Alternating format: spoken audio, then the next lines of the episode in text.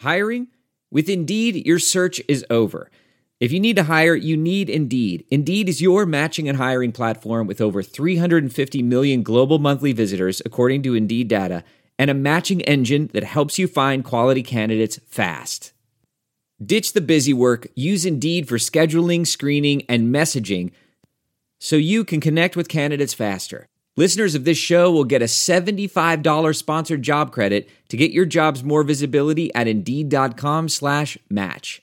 Just go to Indeed.com slash match right now and support our show by saying you heard about Indeed on this podcast. Indeed.com slash match. Terms and conditions apply. Need to hire? You need Indeed.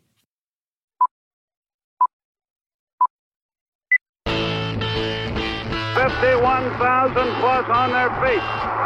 Nobody's left to beat the traffic tonight, I guarantee you. Mark gets the sign. The wind and the pitch, here it is. Swung, fly ball deep left center. Grissom on the run. Yes! Yes! Yes! yes. The Atlanta Braves have given you a championship. 25 lighters on my dresser, yes sir. You know I got to get paid. To right center, and the Braves have won it. 25 lighters on my dresser, yes sir. You know I got to get paid. Swing and drive, back to right, welcome to the show. 25 lighters for my 25 folks.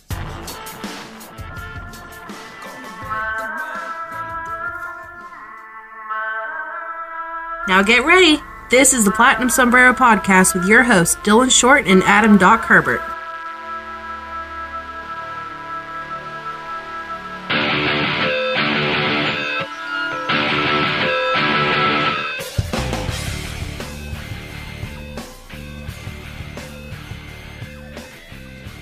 Hey, everybody, welcome to this week's episode of the Platinum Sombrero. This is a special two episode day for you guys. Why did we split it up into two episodes? Well, pretty simple.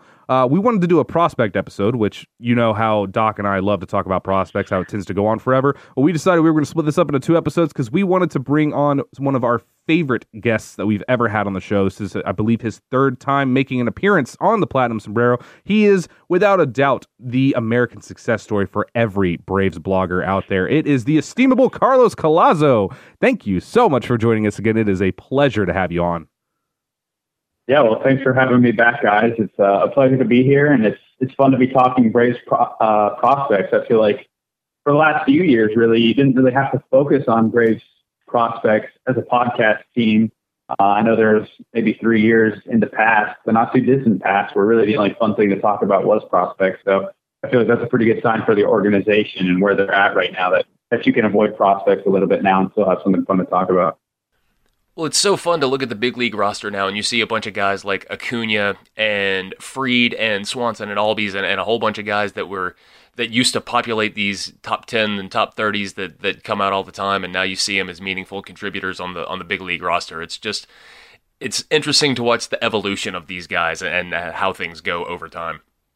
Yeah, definitely. I mean that that is the that's the prospect world. Some of these guys are going to hit, and you're going to feel really good about it, but there are always misses as well. And it seems like the Braves have done a really good job uh, getting enough guys to hit that you really have a promising core right now that's already won at a high level and, and looks to continue winning at a high level for uh, the foreseeable future. I think one of the big differences for me, I got into the prospect game a little bit later than than Doc. I really didn't start getting into the prospect pool until the Braves were really awful, uh, and then I had to start digging for something to be excited about. But it is really cool to really start to follow these guys when they're in like Rome uh, or even Mississippi or, or even Danville for some of these guys.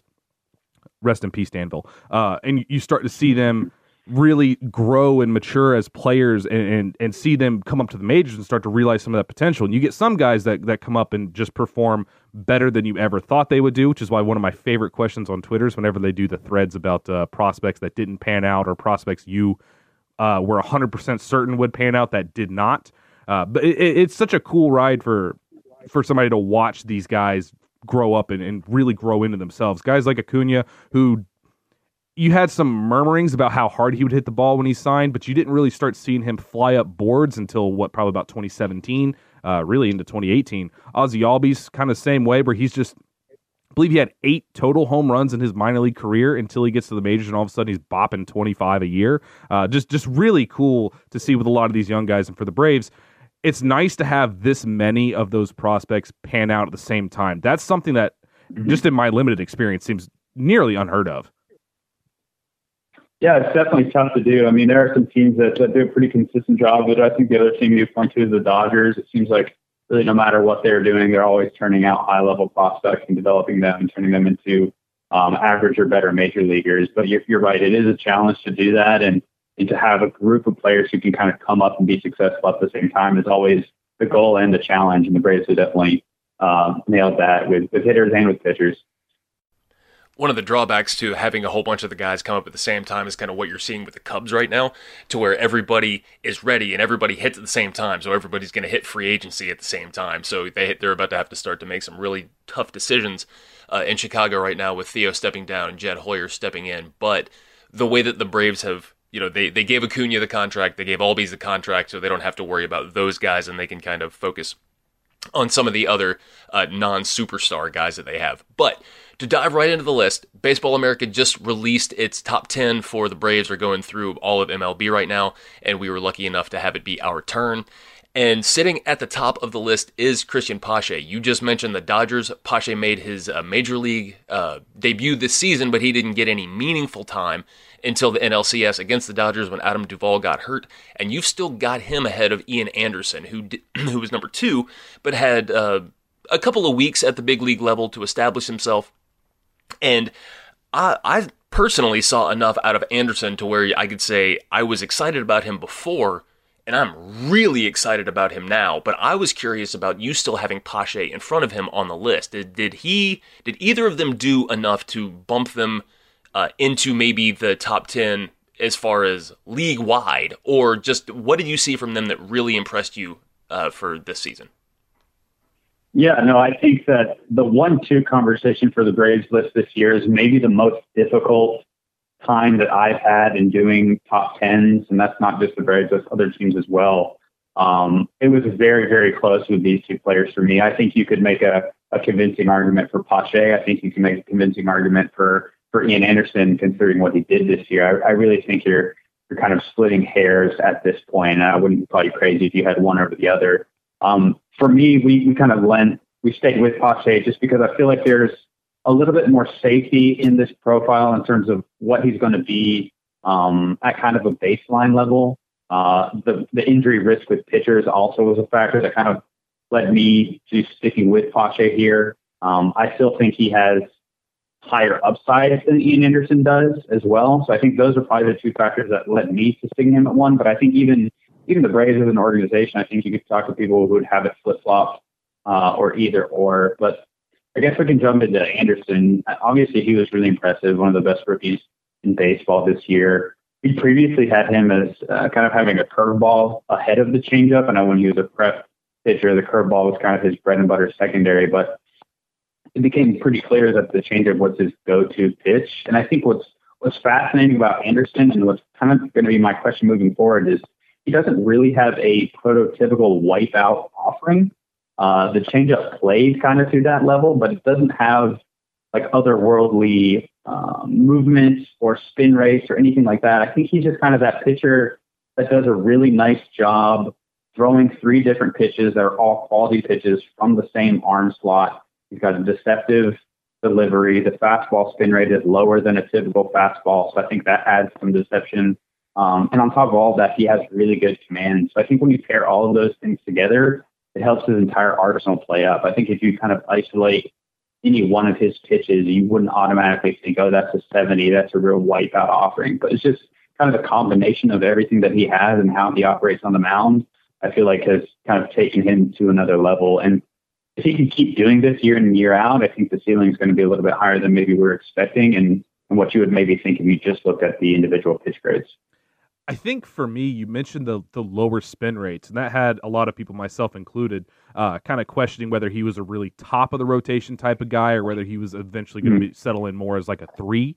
Uh, one of the few Mhm. like number three overall picks that you slap a 55 grade on uh, when there were some 60 future values after him. But one of the things that I think helps him out is with that low spin rate fastball. I think that personally, and I've talked, we talked about this a number of times on the show, but I actually think that's what makes his changeup play so much better because when the fastball and the changeup have such similar spins coming out of that really high arm slot, it's really hard to pick it up. And it's not a big, like, it's not a slow changeup. He throws it about 87, but it's mm-hmm. just enough of a difference to where it still looks just like his fastball. And, and it just goes to show that you don't have to have a ton of velo difference between your fastball and changeup if you've got the the spin and the deception on it right. And it kind of helps. I, I would guess his curve is a pretty low spin curve since more of that 12 to 6 type of spin coming out of that arm slot too. That helps it play up, but I, I was blown away by him. I was I was not expecting him to come up and have the command uh, to to shut down that walker. He had a couple outings where he'd go four or five walks in an outing, but it always seemed like he'd have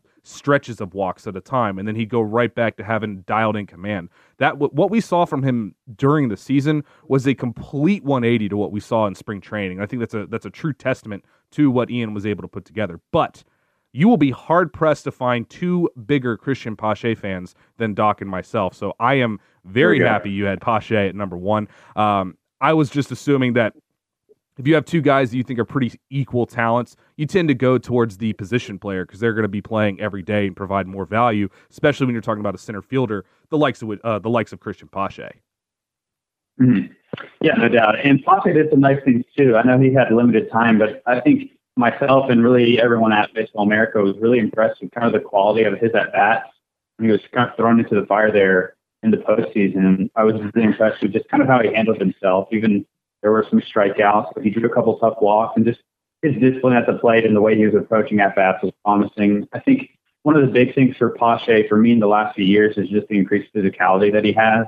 Uh, there were big questions about the, the power he was going to have um, when he was kind of coming up. Everyone has always known about the defensive skill, but he's a really solidly built player now. His raw power is plus.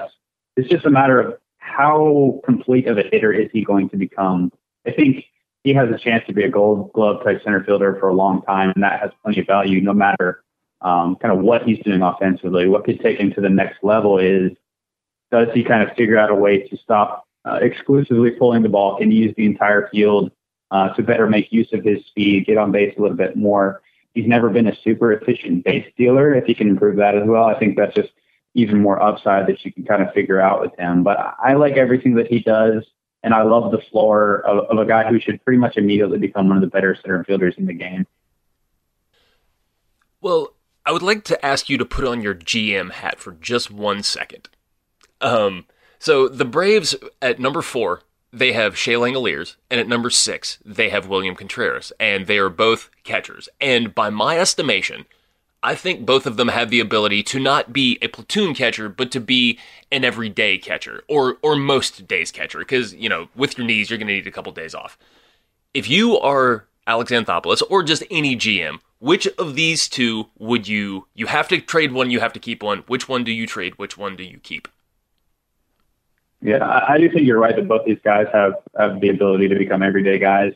Um, that's pretty impressive considering just kind of where catching is at in baseball. Uh, but I think I, I would just go with our list. We have Shea ranked uh, two spots higher. They're very close. Um, I don't think it's a massive gap, but if I do have to pick one to keep, I'll take the guy who I kind of know is a sure thing to be a plus defender. I think Contreras has done a lot to kind of shore up that side of his game. I think he's raised um, his ceiling there on the defensive side, just with the work ethic that he's kind of shown over the past year, year and a half, and the consistency. But Langeliers has the chance to be a guy who really controls the run game at a level that a lot of new catchers just don't. On top of being uh, a pretty terrific framer, blocker, receiver, um, everything else behind the plate. And both these guys, I think, have similar offensive potential, um, although they get to it in different ways. I think both of them have a chance to be average hitters with average or kick more power, uh, kind of depending on on how their hit tools develop. But I'll go with the guy who I feel has uh, a little bit more impact ability in the glove and the arm, and Langeliers. So I have to choose one. That's uh that's an interesting one there because that Doc and I have been putting our GM caps on for pretty much the whole offseason. Uh, figuring out Mhm. if Alex is going to have to deal some of these prospects to bring in some some other help towards the team. You figure that catcher would be one of the preeminent positions to deal from, since both of these guys are the type that you think could be uh, the main starter, and not a one A to somebody else's one B. Somebody that could get 120, 130 starts a season. It kind of gives the Braves a position of strength to deal from, especially when you look at catchers around the league. Now, personally, I like William a little bit more uh, especially especially the differences he made in his stance and his setup offensively. I think that that was a must for him. Uh, I think he's able to access a little bit more of that power because I I think he's a little bit stronger, a little bit more more bat speed than a Shea Langeliers. But again, Shea is really really young, and I've liked a lot of what he's done too. I think the big difference, and I think you're right that the Braves would probably keep Shea. Uh, you don't draft a catcher at nine if you're like you don't draft a catcher at nine to uh, to jump William into motion. You, you drafted a catcher at nine because you weren't sure William was the future. And with Shea being Alex's guy, I think that could kind of make the difference. It's a good spot for Braves for the Braves to be in because you, you'd feel good with either one of them. Yeah, no doubt. And I think kind of considering how catches fan out and just the toll of that position and how teams are handling, I don't think there's anything wrong if you want to hang on to both of them. I mean, the Braves in recent years have, have done a really nice job getting value out of multiple catchers and, and getting multiple catchers enough playing time. Um, now, if one of these players turns out to be good enough that you you don't want to do that kind of tandem catching thing, then you can kind of work from there and make a decision when you get to that point. But I think for now, um, having both these guys and seeing what happens is is just a great spot to be in. Now I'm going to ask you a really tough question here. We we've started the one player over another. I'm going to keep this going uh, with two guys that had some real major league bright spots and some real major league lows this past season and the season before. So we saw a number of really good outings from Kyle Wright to end the season. Once he moved to the to the first base side of the rubber, uh, he kind of had to change his profile as a pitcher a little bit. Kind of ditched the four seam, went more with a two seam. Uh, ditched the slider because it, it's it's really hard to locate a wipeout slider if you're on the first base side of the rubber. You've just taken down the amount of plate that you can use by about a third, maybe even a half. So he switched more to that curveball, which coming out of Vandy, that curveball was considered on par with the slider. We hadn't seen it as a pro, um, but he had some really good success until the NLCS where he got bombed on. Um, now that can happen to anybody, but uh, is interesting to note that that is the first game he played this season with people in the stands. Uh, didn't really work out for him then. And then we have Bryce Wilson on the other hand. Uh, the for, kind of the forgotten guy from that 2016 draft, uh, taken in the fourth round, you know, behind uh, behind all these other guys here. And he's just a guy that looks like he was a college senior, but he was a high school guy too. And yet he managed to beat Joey Wentz, Ian Anderson, Kyle Muller. He beat all of them to the majors by posting up some extreme strikeout numbers up through double A, some really low walk numbers. It kind of spiked a little bit in triple A where he kind of had to start adding some more off speed pitches. But you saw him uh, in the postseason just turn in just beautiful performances. And I really kind of think the question now is which one of these guys is ahead of the other one? I know what I've got, and I'm pretty sure I know what Doc's going to say. But for, for you and, and for the rest of your compatriots over at uh, Baseball America, which one of these two do you think right now is ahead of the other one, and which one do you think maybe might have shown a little bit higher ceiling? Yeah, I think this is a really interesting conversation because I feel these pitchers are different in a lot of ways. One thing that, that I want to point out is Bryce Wilson is still really young. He he still hasn't turned 23. I don't think he turns 23 until December of this year. And the fact that he's been in the big leagues in parts of three seasons as a 23 year old is really impressive. And I think what that speaks to most of all is that command, and particularly that fastball command. Um, so I do think Bryce is maybe the safer bet to be a starter that can log innings for you because of that fastball command and just the consistency he's shown in that area. But I, I still think Kyle Wright has more upside. I think his secondary stuff is more exciting. I think he has more potential to miss bats at a high level than Wilson does. Although they haven't, I think Wilson has actually probably missed more bats in the majors at this point. I think there are a lot of pitchers that we've seen that, that don't develop at the rate that you want, or maybe it takes them a little bit longer than you would expect, especially considering Kyle Wright's pedigree. I mean, coming out of the draft, he was thought of uh, by many people as the top pitcher in the class, uh, certainly in the top five overall between the pitchers and hitters in that draft class. So I think if I had to choose one, I would still take Wright because of that upside and, and that ability for him to figure things out and really become like a number two. I think uh, he still has the upside to become that. Um, I wouldn't give up on him just yet. I know people get frustrated with the inconsistencies that he's shown, Um, but just a number of pitchers that kind of have to go up in the big leagues and really get get beaten around a little bit and figure things out, and then eventually do figure that out. I wouldn't give up on him just yet, and I think just the the secondary stuff separates it for me. I don't think Wilson's breaking stuff is anything better than average, um, but I guess it just depends on your taste. Would you rather have a guy who has really good fastball command, um, above average control, or a guy who has been pretty sporadic uh, at times, but has a little bit more upside? That's kind of how I see it, and I'd probably lean towards Wright because I think you can still figure some things out. Do you think that Kyle can be successful being on that that far first base side of the rubber and essentially having to kind of ditch that slider? Can he be what everybody thought he'd be coming out of Vandy if he has to ditch that slider? Sure, I think so. I mean, people have to tweak with their their pitch mixes all the time. You never really know what's going to happen. I, I wouldn't want to say that he couldn't do it um, because I do think he is athletic enough, and I do think that he's he's shown it. He's shown it in the past. Um, it's kind of crazy the difference in him in the minor leagues versus him in the majors, whether that's a mental issue, whether that's him trying to be too fine in terms of his command because he knows he's going to get punished. I'm not sure why exactly that is, but but I do think he can be successful regardless of what side of the rubber he he's standing on. Um, I know JJ probably would be able to go more in depth in this. I think standing on the rubber is one of his little rabbit holes he loves to go down and, and talk about. But no, I think he can make it work you know, for anybody who's listening, I'm sure that uh, that everybody's got their preference between Wright and Wilson. I'm sure that there's some plenty of recency bias in there. I mean, the last time we saw Wright, he was getting just demolished, and the last time we saw Wilson, he was the one doing the demolishing. But with both of them, it just seems like they've both been around for so long, and I know that the way that BA does uh, prospect eligibility versus the actual league is a little bit different. So I was kind of surprised to see Wilson on the list uh, just because I thought that he had exhausted exhausted his eligibility. But one thing that's true is everybody we've talked about so far, with Pache and Anderson and uh, you know Contreras made his major league debut this year. Wright's been around, seemed like forever. Wilson's been around for forever. So all of the fruits of the rebuild are gradually getting plucked off of the tree, and so there's going to need to be a next wave. And I feel like even though the the 2020 draft was truncated, so they only added four different guys, and the 2019 draft was so heavy on the the late round kind of project guys that to the I hate to use this term, but to the untrained eye, it might seem like the farm system is about to completely fall off a cliff. But I don't really quite see it that way. But I want to kind of get your feedback on who you think some of the the main pieces of the, next wave of prospects for the Braves are going to be.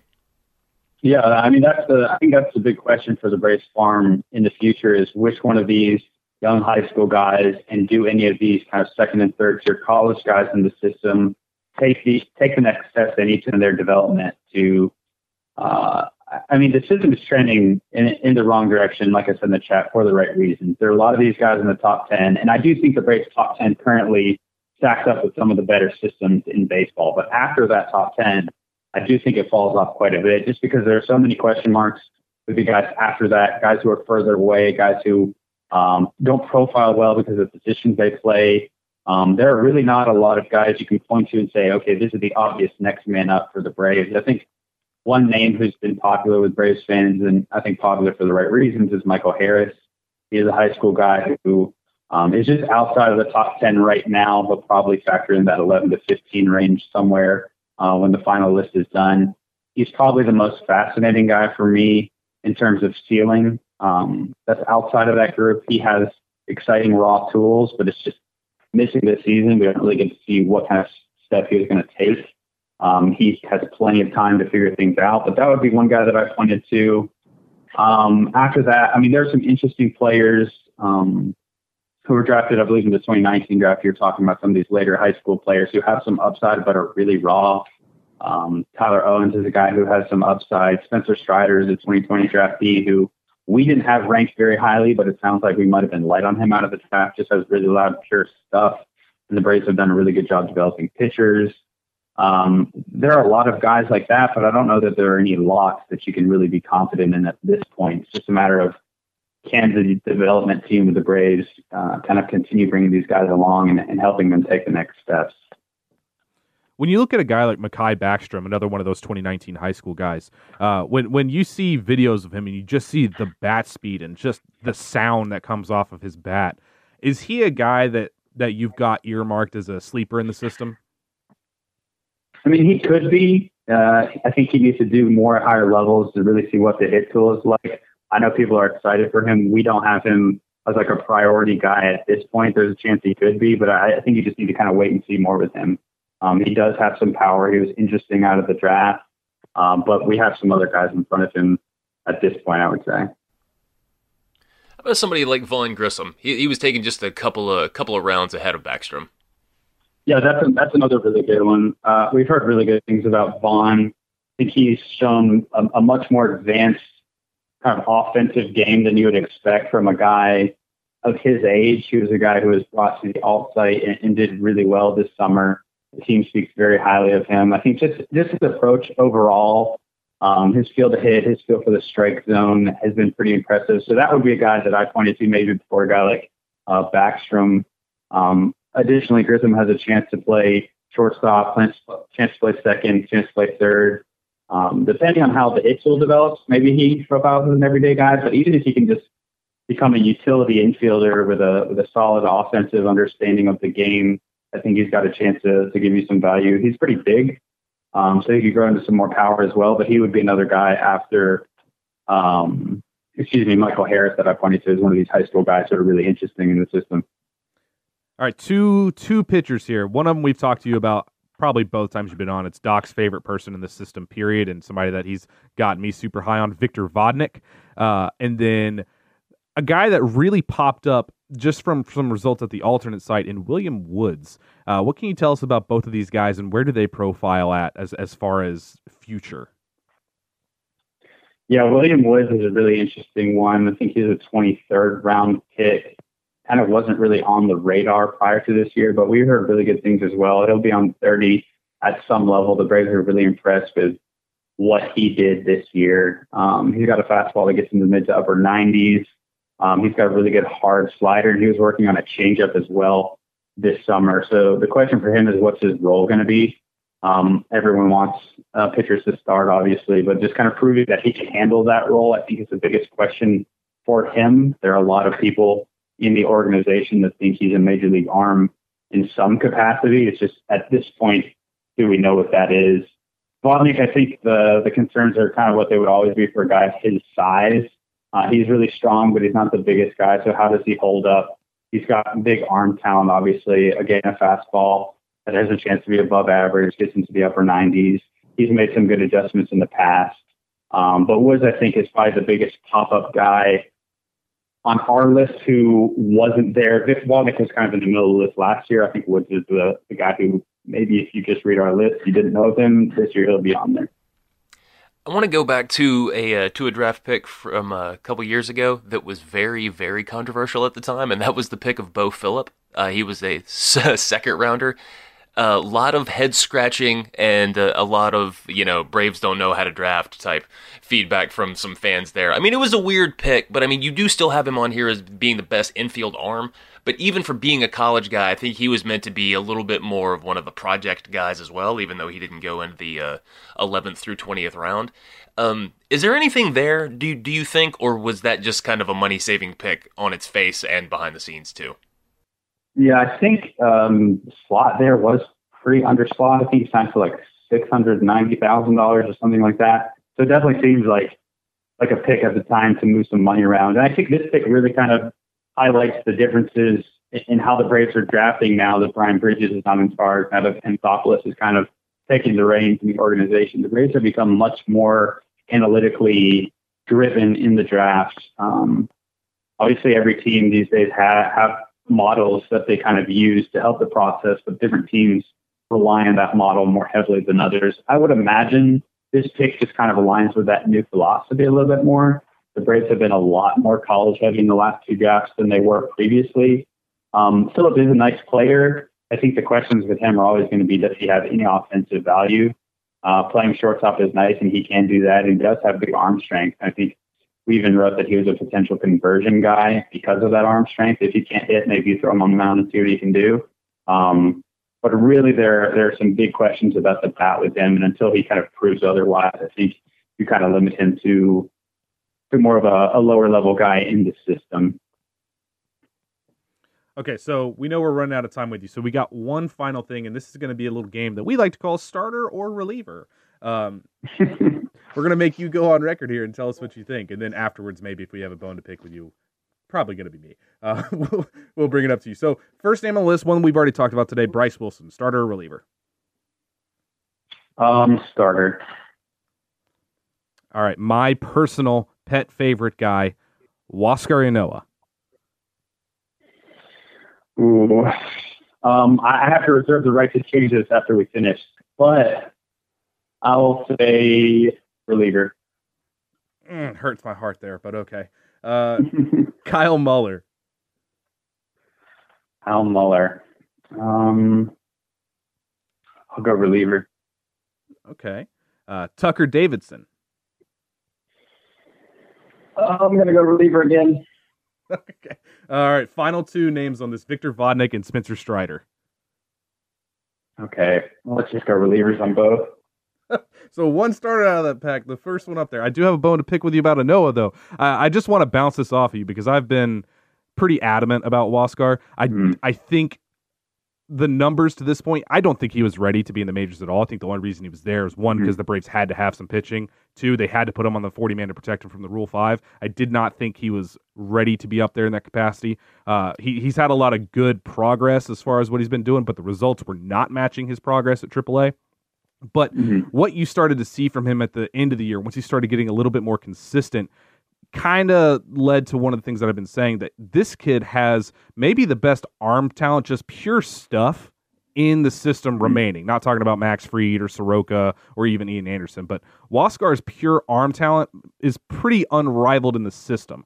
The big hang up for me, why I've been saying hey, he's probably a reliever, is one, there's a lot of other starters in the system, and he's already proven he can be a reliever. But 2 I believe his outing uh, in the cleanup game, what was it, game four, maybe game three or game four? Game three, uh, where he that was the only time I believe he's ever gone more than 75 pitches in an outing.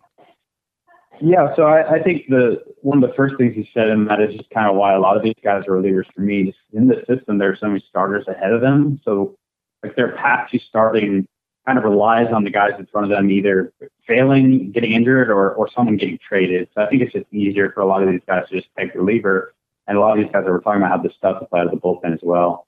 Um, yeah, with Hofstra, I think I think you're right. He does he does have the potential to start, but he's a guy who, if you look at his walk rate throughout his minor league career, it's a lot higher than you would want to see. And I don't, I would have to look to see how often guys who throw strikes at that kind of rate improve at the major league level. I would imagine it's, it's pretty rare. Um, but yeah, I just think for most of these guys, once we get outside of the top arms like the Ian Andersons and the Bryce Wilsons in the system right now, just given given the people on the roster now, given the starters you have, like none of these guys we're talking about are going to get Mike Soroka, Mike Soroka out of the rotation. None of these guys are moving Max Fried anywhere. So there are just less spots to start. So I think that's kind of where I just err towards reliever for a lot of them. And also, I mean, the value of a reliever in today's game is significantly higher than it used to be. I mean, once once the playoffs come, the third, fourth, fifth starters they take on maybe just the fourth and fifth starters, but they have much less of a role than your best relievers. So it's not to say that you can't be valuable if you're a reliever by any means. This is true. You know, Huascar could wind up being that three, four inning guy who, you know, you hope you don't have to use, but if you need him, then uh, he's certainly there. Um, a, a bit of a fireman, if you would. But Carlos, look, man, we we have taken up even more time of yours than we said that we would. I just have one quick question for you. We promised you last time we had you on, we would get you in, on in a non-draft capacity, and we did that. But I do have to look forward to to the 2021 draft a little bit and ask you. I know it's really early. Um, are you starting to see any emerging strengths of this draft? Is this a high school shortstops draft? Is this a college pitching draft, or can you tell? Yeah, I think you can tell a little bit more. There's more clarity on the high school class, I would say, just given how the summer worked out. A lot of the big high school events um, remained on the calendar, whereas a lot of the college events, like the Cape Cod League and Team USA, were banged. So I think at this point there are more questions about the college class than ever before at this point in time. But the high school class, one of the big strengths is just um, multi-sport athletes, um, and a lot of those athletes are at up the middle positions. And typically, in a draft class, scouts really will judge the strength and weakness on kind of the up the middle athletes of a class. That's normally the the pedigree kind of premium prospects that they're looking for in the high school class. And I think I think this class has a chance to deliver. Uh, I do think there's a ton of upside in the college pitching as well. Uh, there are a few guys who we know of as studs right now, guys like Kumar Rocker, guys like Jaden Hill at LSU, Jack Leiter. Those guys are, are, are pretty household names at this point. But I also think there are a number of under the radar arms who maybe would have broken out with a full 2020 spring season, but didn't get a chance to do that. Um, and so they'll have to use the 2021 spring um, to kind of establish themselves. So I'd say college is a bit more of a question mark than usual, and then high school. Personally, I'm excited about the up the middle athletes, which is a good sign for the high school class. There you have it. The best in the business, always giving pertinent info and not a better mind when it comes to the Brave system. Carlos, I know we kept you over a little bit what we said we were going to, but uh, thank you so much for coming on with us again. It is always a pleasure to pick your brain. Yeah, no problem. And, and, no worries on going over time. Love talking Braves baseball with you guys and, and happy to do it. Thanks again for having me on. Absolutely. All right. Hope you guys enjoyed that episode. Thank you guys so much. And we'll be back here in just a second with episode number two for the day. Don't go anywhere. We'll be right back on the Platinum Sombrero. Okay, thanks. Bye.